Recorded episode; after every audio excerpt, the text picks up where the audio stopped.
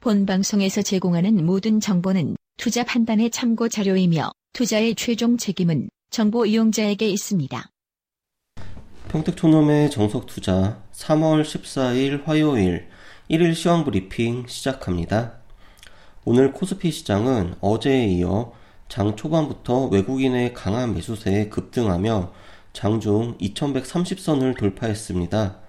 삼성전자가 실적 기대감과 지주사 전환 검토 소식에 207만 원을 돌파했고 이에 대해 모 증권사에서는 앞으로 4차 산업혁명이 본격화되면 반도체 수요는 더 증가할 것이고 반도체 부분에서만 30조 원 가까이 성장할 수 있을 것이라고 밝혔습니다. 지주사 전환 검토 뉴스에 삼성물산과 삼성생명도 오늘 급등했습니다. 그 이유는 전자그룹과 비전자그룹으로 나뉘게 되고 삼성생명과 삼성물산이 지주사와 관련한 핵심 그룹이기 때문입니다. LG전자는 G6 판매 호조에 3%대 상승을 했고 오늘 밤부터 진행되는 FOMC 회의 기대감으로 은행과 금융 관련 업종이 좋은 흐름을 보였습니다. 반면 상승 출발한 코스닥은 외국인과 기관의 매도 물량에 장 초반부터 조정을 받았습니다. 인터넷 업종이 낙폭을 키웠고 코스닥의 시가총액 상위 종목들은 특별하게 강하거나 약한 종목 없이 횡보하는 흐름을 보였습니다. 이어서 사이트 주요 전문가의 오늘 전략입니다. 먼저 평택촌노입니다.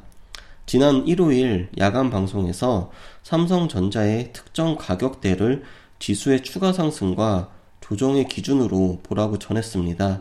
오늘 그 지수대가 넘었기 때문에 현물 개별주는 대선 테마주, 특히 정책 관련된 종목으로 차트를 보면서 대응을 하고 만약에 우량주 투자를 하고 싶은 투자자는 소외된 업종을 단기 순환매 차원으로 접근하는 전략을 전달했습니다.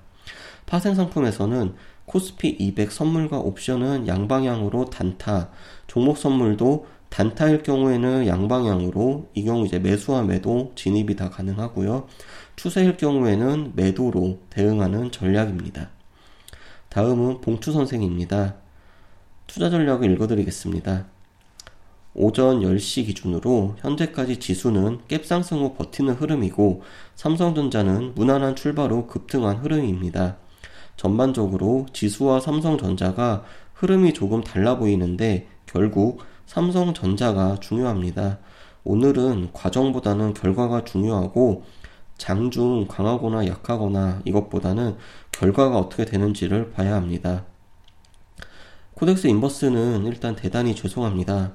인버스는 7,100원 이탈 시 절반, 7,050원 이탈하면 또 절반 손절하시기 바랍니다.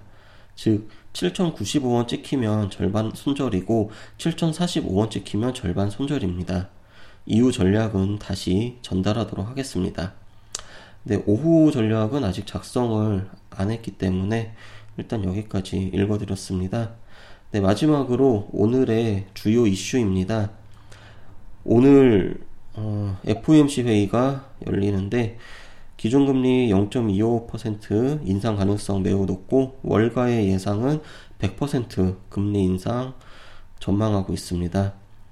어, 우리나라 시간으로는 목요일 새벽 3시에 기준금리 인상 여부가 발표가 되고 어, 30분 뒤인 3시 30분에는 옐런 의장의 기자회견이 있습니다. 그리고 오늘 오전에 이제 중국이 1월과 2월 경기 지표, 소매 판매와 산업 생산 지표를 발표했는데 어, 전망치와 마찬가지로 오늘 결과 역시 전년 동기 대비 6.3% 증가했다고 발표했습니다. 작년 12월에는 6.0% 그리고 이번 예상은 6.2%였는데 어, 이 예상을 뛰어넘어서 좋은 흐름을 나타냈습니다. 네, 지금까지 3월 14일 1일 시황 브리핑이었습니다.